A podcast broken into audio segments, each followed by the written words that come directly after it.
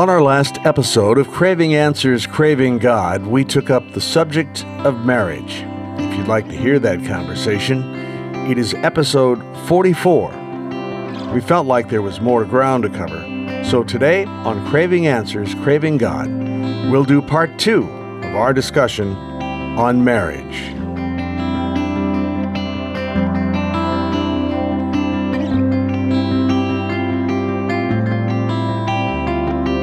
I'm Chuck Rathert with Aaron Miller. Aaron is the pastor at St. James Lutheran Church in Glen Carbon, Illinois. Aaron, in part one of this conversation, we defined marriage as an institution ordained by God. In Mark chapter 10, we read Jesus' words, quote, But from the beginning of creation, God made them male and female. Therefore, a man shall leave his father and mother and hold fast to his wife and the two shall become one flesh. So they are no longer two, but one flesh. Is this so called one flesh union poetry or reality? I really like that question because um, I'm a huge fan of poetry. I was a, a English major in college, and uh, I'm one of those people who thinks that uh, there's not really much of a, a, difference sometimes between good poetry and reality, and that poetry's job is to get at reality. Poetry, uh, concrete images, tactile images that tap into some sort of idea or concept that couldn't be got at. Or if they if they if you can get at them, it's a long circuitous route to get to them. Uh, so one for for people who are uh, Bible fans, we could do a lot of English poetry too. But the Lord is my shepherd is one you know, is that is that poetry or is that reality? Is the Lord really my shepherd or is that some sort of like figure of speech? And of course, the answer is there's really not a distinction there. He's not actually literally, we're not actually literally sheep. But to say that the Lord is my shepherd gets into some sort of deep reality that it would take, uh, you know, it would take 10 minutes to explain what it means. That, you know, God is a provider and God takes care of us and God makes sure we're fed and He protects us from uh, wild beasts that try to uh, destroy us. But the phrase, the Lord is my shepherd, like boils it down and sticks it into one concrete example. So the phrase, the two will become one flesh, uh, is it poetry or reality? It's actually both. Um, two becoming one flesh is actually sex within marriage language. Um, literally, when a husband and wife um, uh, experience physical intimacy with each other, they become one person. But it's not just in sex. The sex is a manifestation of a larger reality, which is is that God has taken these two people and he's made them one unit. He's put them together and he's made them one unit in a way that's designed so that we've talked about this in here before. That's that that text that you just quoted is from Genesis chapter 2. That's designed to reflect what the previous chapter told us about who we are in God's image. God, Father, Son, and Holy Spirit, three people but one God, designed humans to be in their image. And when they do that, they the first picture they create of that is a man and a woman who they designed to become one flesh. We're designed to look like God. And in our marriages, we are so whether you're a Christian or not a Christian, our marriages are designed to reflect who God is. And when we live in our marriages as though we are one flesh, we do a way better job of reflecting who God is than we do when we think, well, I'm not, that's uh, one flesh. I don't know what that means, but I live my life. She lives hers. We come together for some important events and, you know, take care of the bills and when we need each other. But that's really not a way to reflect who God is. And because it's not a way to reflect who God is, it's a really, really bad way to do a marriage. So I wish I could quote exactly what you just said there. Uh, something like when a man and a woman come together in marriage, mm-hmm that's a sexual reference. Yes. Uh, they become one flesh. Right. There are lots of people in our country, maybe all around the world, who are coming together in this way who aren't married. Right. And next week, they'll come together with somebody else and they're not married. Yeah. So is that a one flesh union? Well, yeah. So it's, uh, um, yeah, but it not in the way that God's talking about. It's a cheap artificial replication of it, and um, you know you can fake this sort of thing, but it's not real. It's not real. And the reason why it's not real is because there's no covenant commitment. Uh, God, the Father, Son, and Holy Spirit are committed to each other. They live for and with and in each other. And when God asks those of us who are married to be covenantly committed to our spouses, he means they become you, they, they belong to you, and you belong to them. You live for them, they live for you. There's no getting out of that. There's no abandoning it for better or worse, we say, for richer or poorer. And because of that, look, so um, let me get a little, little um, pastoral counselor voice on here. When I when I counsel people who are having struggles in their marriages, uh, or when I counsel, let me just say this. I'll, I'll, let me go in the back door here. When I counsel people who aren't married but have been engaged in uh, physical intimacy with other people, and they end up struggling with, and this isn't just me. This is you can. There's lots of literature about this. They end up struggling with emptiness and loneliness.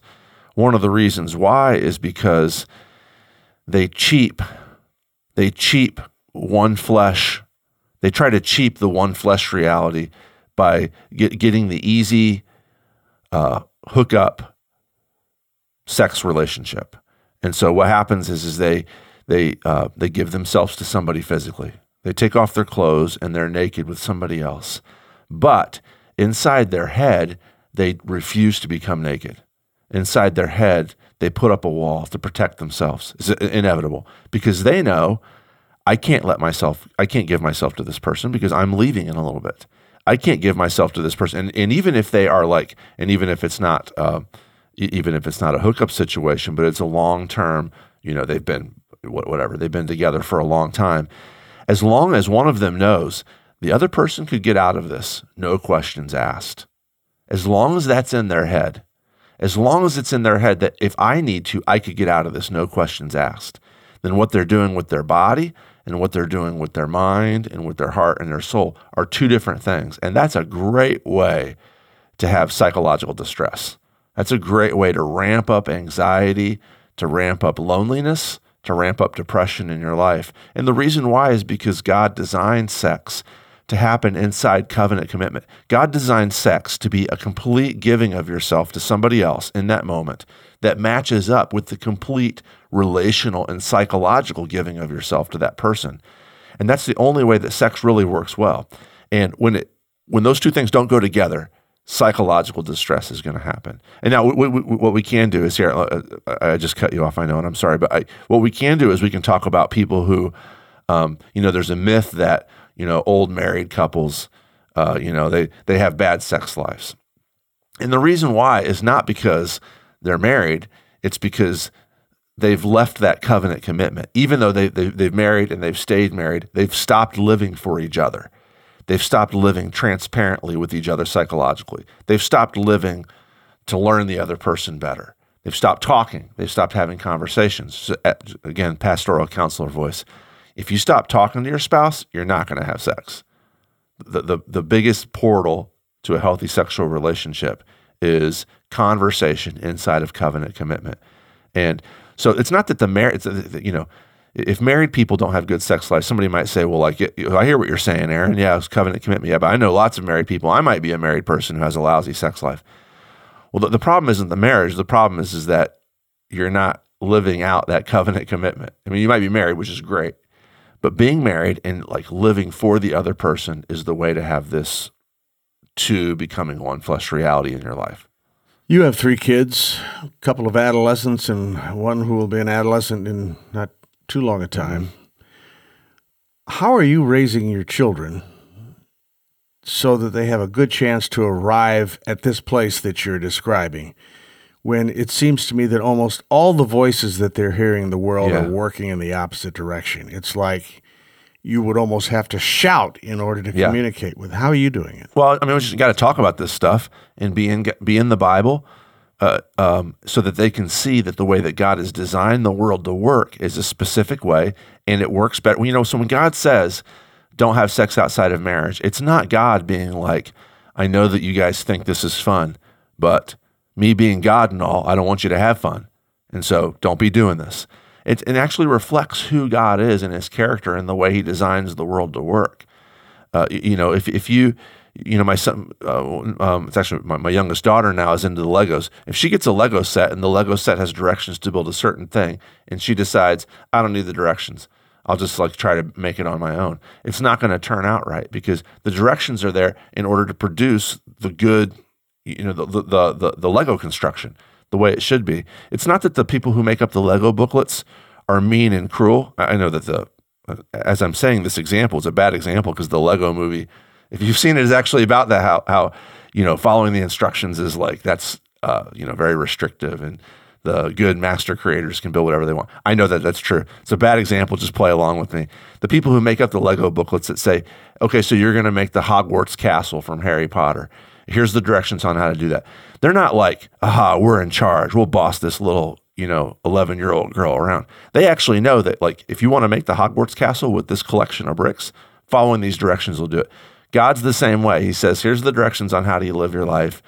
And if you actually want to have a good sex life, this is an important thing for me to tell my kids. If you want to have a happy, good sex life, following the directions is important because, like you said, the entire culture is against them. Since the sexual revolution, we've been telling ourselves the lie that sex is the most important thing in the world. And if you're not having sex, then you're somehow, you know, you're some sort of weirdo or you're behind the times.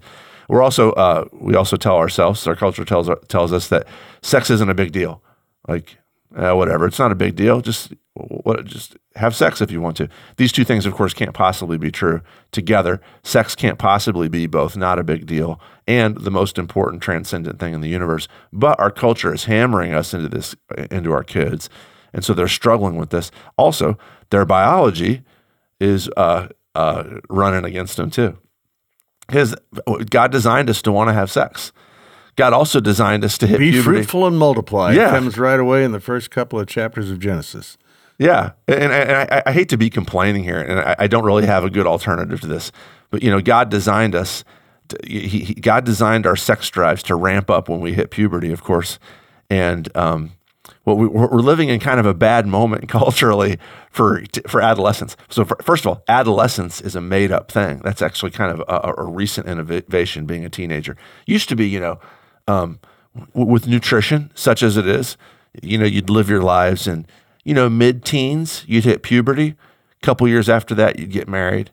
Well, now with nutrition, uh, kids are hitting puberty really early, and with the need for advanced education in our culture uh, a, a, lot of people feel like we can't get married until we go to school and go to college. And now uh, a lot of people need master's degrees. And so there's this gap between when you hit puberty, sometimes is, you know, for girls it's earlier, sometimes as early as 11 or 12.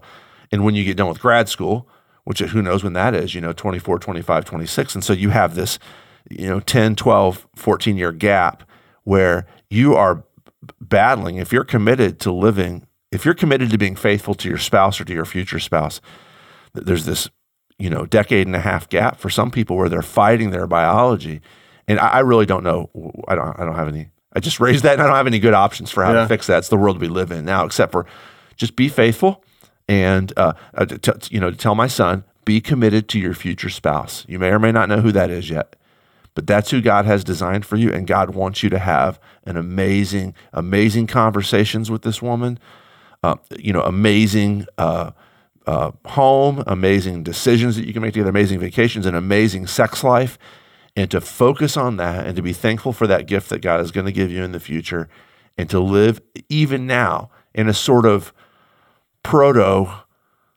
covenant commitment with that woman who you don't even know yet. That's the best way to handle this, I think. Okay, I want to change direction here a little bit. A pastor friend of mine once told me a story he, the pastor, had an appointment to counsel a husband and wife who were working through marital difficulties. And after getting settled in the pastor's office, the husband said, Pastor, you tell her to submit to me. Which I guess he thought was going to solve all the problems.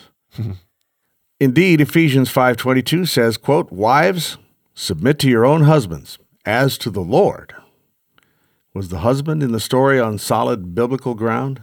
Uh, no, he wasn't. And I'll tell you why. It's one of the reasons why we never proof text. Uh, I shouldn't say that. Sometimes you do proof text. You, when I say proof text, pull out a single Bible verse and say, here it is. That's what's got to be the case. Uh, the, you know, the, the Bible isn't a series of decontextualized statements. It's a it's a story. It's a written story, and that guy can say that, and so he's that's definitely in the Bible. Ephesians five twenty two definitely says, "Wives submit to your husbands as to the Lord." But what he what he's what he hasn't done is he hasn't read the previous verses and the verses that follow. So if you're ever going to study the Bible, actually, this is the way you read Shakespeare, or the way you read Kurt Vonnegut, or the way you read poetry or, the way you watch a movie. You don't just watch a five second clip and say, okay, now I know what this movie's about. You, you, you know, you, you got to get the whole context. And so if you read, if, if this, if this guy wanted to be biblical, he would have read just a couple verses before this verse where it says, submit yourselves one to another. And so, okay, yeah, so wives are supposed to submit to the Lord, so submit to their husbands. Husbands are supposed to submit to their wives too if he read just a little bit, uh, a couple verses after this verse, uh, maybe even just one verse after this verse, he would have read, Husbands, love your wives like Christ loved the church and gave himself up for her. And so if, if you walk into a counseling appointment and you say to your, uh, to, to your counselor, Tell my woman that she's got to submit to me, the Bible says to, so. There's two things you're doing wrong there. One is, is you're not obeying Scripture because Scripture says, Love your wives like Christ loved the church and give yourself up for her. And if you're demanding submission from your spouse, you are not giving yourself up for her. The second thing he's doing wrong is he's uh, blowing his marriage up. I can't think of anything more stupid to say to somebody that you want to participate in, in life front with of the you. pastor, nonetheless. Yeah, to then say, "Hey, you have to submit to me." That's just not going to work. Like, you know, you, you catch more uh, flies with honey and, and all that. So no, he's not actually being biblical because he's not submitting to his wife. He's not submitting to Jesus, who's called him to love his wife like Jesus loved the church. And that means, you know, you know what Jesus did? Jesus didn't come here and say, "All right, I'm in charge. Everybody bow down." Jesus came and he was beaten up and he was abused and he, he lost his life. His disciples' feet. Yep, he washes. It. That's a great example. He washed his disciples' feet, and he served. He didn't come to be served, but to serve and to give his life a ransom for many. And if that dude would sit in that counselor's appointment and say, "You know what? I've got this all wrong," turn to his wife and say, I'm going to be like Jesus. I, I, from now on, I have not come into this marriage to be served, but to serve you and to give up my life to benefit you. Uh, he'd find his wife doing all kinds of things he wants her to do. But instead, whenever he plays Hitler and says, I, am you know, uh, I'm the Lord here, everybody bow down to me, it's just going to blow his marriage up. So, mutual domination, I think we can say, is not possible. It's not possible for husband and wife to dominate each other. One of those is going to prevail. Yeah. The other one is going to be dominated. But is mutual submission possible? Yes. Yeah. I mean, that's the great thing about submission is is that uh, I'm never going to be in charge of my family in the sense that everybody does what I want them to do. I'm never going to be in charge of my church. I'm never going to be in charge of my friends. What I can do is serve them. I can serve my wife and my kids. I can serve my friends. I can serve my church. And if all of us are doing this together, what happens is I find that instead of me living for myself, I've got four people in my house who are totally bent on bettering me and taking care of me. I've got a whole church pe- church full of people who love me and who are willing to forgive my faults and who, who are you know interested in caring for me physically and psychologically and you know mentally and spiritually and and all that. And the other thing we find too is that uh, people are called, you know, if you live in a context like that, um, so just get, so you, let's say you got a family of five people and uh, one of the people decides, I'm going to be in charge here. I'm going to, I'm going to use, I'm going to manipulate all these people to do what I want.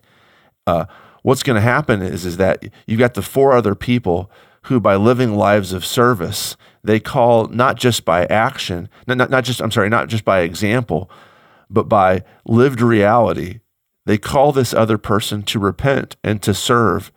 And I know that this is difficult sometimes because I know that there are, I know there is such a thing as codependent relationships where people, they do this the wrong way.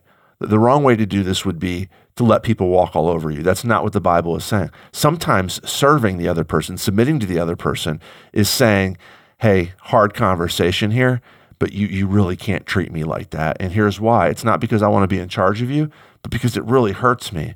And, and I, I know you want to love me. So if you live in a context where people are loving and serving each other, say, my example, four people, that one other person, it's hard to like manipulate four other people who are determined to serve this person in a real legitimate biblical way and serve each other because the example is not there. And also they're not going to play ball. They're not going to they're not going to kowtow. And the other thing is this is that and this is I'll just here's a slice of my life when one of my kids decides I'm going to run this house and then I decide the way to deal with this is to make them bend the knee to me. You're not going to run this house. I'm going to run this house. Uh, you know, when, when I when, when I when my response to their power play is my own power play, it never ever like the dude Never who says to his wife, well. yeah, so like the guy who says to his wife, "You got to submit to me." It's not going to work. Like when I tell my daughter, "You got to submit to me," it just makes it worse. It just blows the whole thing up, and then it ramps up and ramps up and ramps up. And instead, the model of Jesus, where I'm going to carry the sins of my family on my shoulders for them. I'm going to carry their desires and their pleasures and their sorrows on my shoulders. That's the best way for us all to learn this mutual submission where we're all working together as one unit, loving and serving each other. Is that even possible? I'm thinking that there's somebody listening to us, husband, wife, and as they're listening to your words, they're saying, He's talking to me.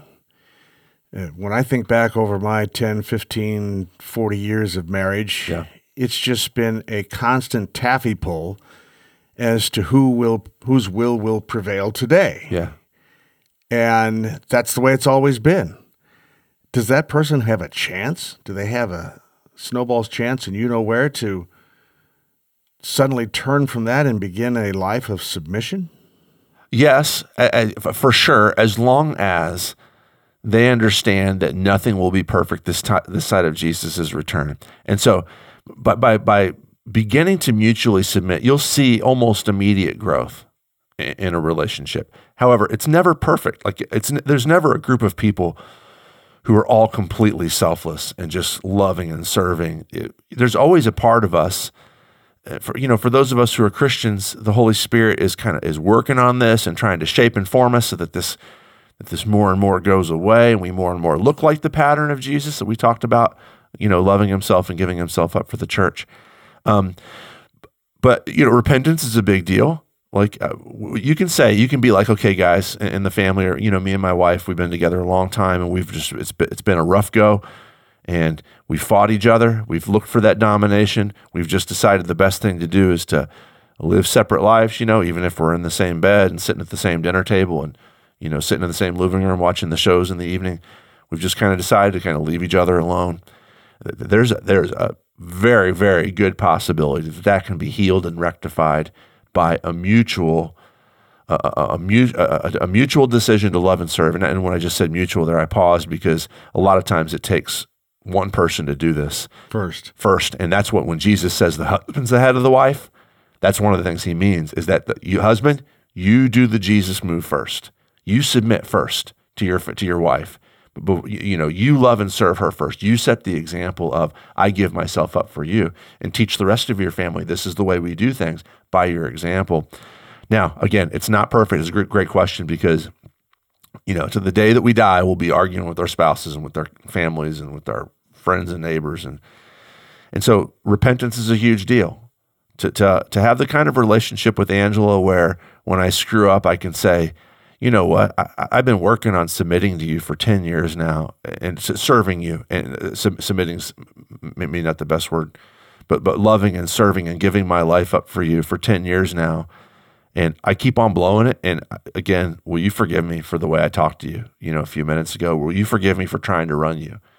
and for her to be like to keep to, to buy into that and like every time be like oh yeah i'm willing to forgive you let's keep on working on this that's important that's super important The Holy Spirit's in the middle of that somewhere. yeah for sure has to be because our flesh isn't able to do that And that's the advantage. yeah That's the one the advantage that we dare not discard. So let me cherry pick another couple of verses here and Sure. see if I can create a train wreck. Paul says in Galatians 3:28, quote, "There is neither Jew nor Greek, there is neither slave nor free, there is no male and female, for you are one in Christ Jesus." right But then he says in Ephesians 5:23, quote, "For the husband is the head of the wife, even as Christ is the head of the church." So are husband and wife equals or not?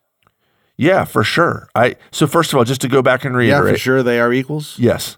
So, so just to go back and reiterate, when when when um, when Paul says husbands are the head of the wife, he doesn't. When the Bible talks about leadership, it doesn't mean like you're the Lord. Jesus says to his disciples in Mark Whoa, chapter whoa, whoa, ten. whoa, whoa, whoa, whoa. Even as Christ is head of the church. Yeah, yeah. Or I might say, Lord of the church. Yeah, sure. So go, go to Mark 10, um, where, where Jesus says, the, the verse I quoted earlier, I did not come to, to be served, but to serve and give my life a ransom for many. And he says to his disciples, like, look, you guys want to be in charge. And that's the way that the Gentiles work. They lord it over each other, he says. But it will not be that way with you. Whoever wants to be first must become last. And whoever is the Lord of all is the servant of all. So when Paul says to husbands in Ephesians 5, when he says, You are the head of the church, the, the head of your family, the head of your wife, he does not mean, he means you are the servant. That's what it means to be the head, the Lord. Whoever wants to be Lord of all must be servant of all. And that's why he says, and give yourself, give yourself up for her like Christ gave himself up for the church. And so, so first of all, you know, let me just reiterate that that when we say that the husband is the head, it does not mean that it's his job to, to demand service and it's his wife's job to serve because that's exactly the opposite. It's his job to be the slave of the family. It's my job when I make decisions about what we're going to eat for dinner tonight, which I actually hardly ever make that decision, but let's pick a decision that I might make, you know, or what are we going to watch on TV or, you know, where are we going to go when we decide to go out of town for the weekend? It's my job as a husband to make the decisions that I believe will better my wife. It's my job to decide for her what she wants and what she, like to, not to decide what she wants, but to make decisions that reflect her desires and her goals. To discern what she wants. Yes, and you, only do that in relationship, of course. So that's that's my precursor. Now, your question: Are husbands and wives, uh, are men and women equal? And I'll say, I said yes, absolutely. And because Paul says that in Galatians three, he says that if you've been baptized into Jesus Christ, there's no slave or Greek, a, s- uh, slave or free. The socioeconomic differences that we used to define ourselves are now null and void. But then, of course, there are. Yeah, for sure. Yeah, I mean, uh, the slave says, well, he becomes a Christian. He goes, I'm still a slave, Aaron. Right, yeah, yeah. And, and there's still genders. There's still Greek and Jew, and there's still uh, the genders are still male and female. There's still ethnicities. There's still Greek and Jew, but those are no longer our identifiers. It's you are no longer allowed to say I'm the man of the house. You aren't the. That's not who you are. You are baptized into Christ if you're a Christian. You're ultimately you are a man. You live in the house, but that's not your identity anymore. You are equals. There's no men and men and women are radically equal before God, and um, it's hard to look. It's hard to uh, if you give me 30 seconds to do a little apologetics here. It's hard to overemphasize how radical this is when Paul says this. Nobody in the ancient world, absolutely nobody, believed that men and women were equal. Read Aristotle, read Plato, read Cicero, uh, read the ancient uh, uh, Jewish scholars in the Mishnah, uh, read ancient Muslim scholars, read ancient Chinese scholars, read ancient Persian scholars. You can read anybody you want. Serious writers, non popular writers, anybody you want, they all agree that men are physically stronger, and so it's women's job to be protected by them, but to serve them. It's the women's job to be the subordinates to the men, sexually, economically, socially, everything. It is only when you get to Christianity, when Jesus has women sitting at his feet as disciples like Mary, when, when Paul says, from now on, those who are baptized in Christ are equal in Christ, and that means that there are no more male and female as separate identities. That is so radical. Now, I say that men and women are equal because Paul says it, because Jesus says it. I do not mean that men and women do the same jobs. Is the point guard and the low post player equal? Well, yeah, they're on the same team. It's not like one's more important than the other, but they d- definitely have different jobs. You don't want your you don't want your big man bringing the ball up the court, and, and neither do you want your you know your five eleven point guard posting up down low. It just doesn't work like that. God gives people different gifts, and so God gives God creates men in certain ways. God creates women in certain ways, and that's flexible there are some you know it's, it's it's not like these are hard and fast rules where women have to do this men's job to do this sometimes it's really there, there are lots of relationships where you know, just for, for instance you know a, a woman who's got an advanced degree and is, is smart or just loves her job works and the man stays home with the kid. It's not the it's not the way it normally works in our culture, but it does work that way some ways. But men and women are equal, but there are different roles that a man and a woman has in a marriage and in a relationship. And that's just the I mean anybody who's got kids knows this. I love my kids equally, but I treat them all completely different. It'd be impossible to treat them the same. And this is what Paul is saying. So men and women equal, and yet each have different roles. That's what we call complementarianism. So, if I were to summarize what you said there, no man can stand before God and claim the priority over a woman or Absolutely. his wife. I'm more important. I'm better than she is just because I'm a man. No um, employer can claim higher ground over his employees before God just because he's, He's the employer, right? Yeah. No ethnicity can be like, you know, we're the better ethnicity because and the, all those who are bad. And by the way, too, I mean, just again, go to this is off topic a touch, but for Christianity, this is why racism is wrong. This is why. Uh, this is why dividing up, valuing people based upon how much they own or how much money they make is wrong. Is because baptized into Christ, we are all equals. Look, you want to get rid of baptism into Christ. If you're not a, so let's say you're not a Christian, you don't believe that humans are made in God's image, you don't believe that humans are equal in Christ, then really you don't have a really good reason for believing that racism is wrong, or economic inequality is wrong, or gender inequality. You have no reason to believe those things. It's, it's only those who are it's only those who believe that humans are made in God's image, people who believe that we are all one, bat, who are who've been baptized into Christ, who really have a solid philosophical ground for believing that racism is wrong.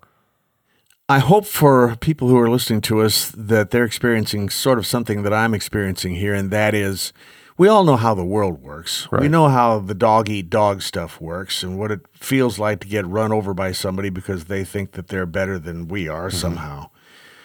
What we don't get to glimpse all that often is this kingdom, the kingdom of God reality, which works, can I say, in almost the opposite direction. Yeah. Uh, it's there.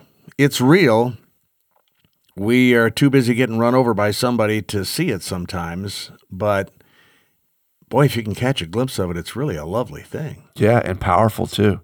If, if, if you've got somebody in your life who lives their life for others, it is just about the most attractive thing in the world.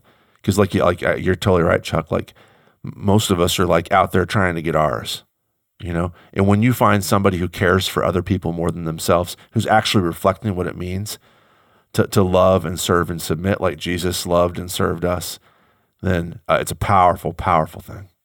Last question there is mounting pressure, as we all know in our culture, to redefine the quality and character of marriage. One man and one woman for life is so old school, so Victorian. And some denominations and non denominations are redefining the institution of marriage to be more in tune with the current preferences of society. Do you feel this pressure? Uh, yeah. I mean, so yeah, I, you know, I, I like to be liked. I, I like to be relevant. I I don't like when people think I'm old fashioned, but um, and also too, I part of it honestly is I, I don't want people to side me with the you know the so-called Christians out there who, who really are hateful and um, mean spirited and you know the Twitter Christians. I, I don't want to be sided with them, but but at the end of the day, you got to stick with what God has designed His world to look like because He actually knows how it works, and marriage was designed to reflect who God is Father, Son, and Holy Spirit, their intimate, self giving love for each other, eternal, infinite self giving love for each other. And when we monkey around with that, we start to chip away at what it means to be made in God's image. And I, I, don't know if anybody, I, so, uh, so, so far, our culture, by and large, has not caught up with this reality. Although, when I talk to people, they're painfully aware of it in their own lives is that living their lives sexually the way they want to has not made them happy. And yet, they're still convinced that it will. They're still convinced that, like, I have to experience the freedom and the satisfaction that was promised me in the sexual revolution. Well, that's because the world reinforces that message every day. nonstop and their own biology too.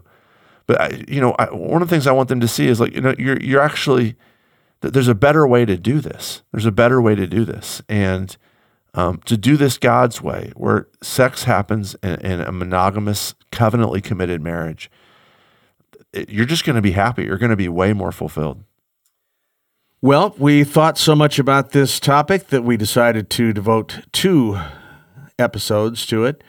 Episode 44 was our part one. Today is part two. And uh, we hope that we have shared some thoughts that might be benefit, uh, beneficial to you all. Thank you for spending some time with us here on Craving Answers, Craving God. We're very interested in your comments and questions. If you put stjamesglencarbon.org into your search engine, you'll find a Contact Us option at the top of the page. Let us know what you think. For Pastor Aaron Miller, I'm Chuck Rathert. For Craving Answers, Craving God.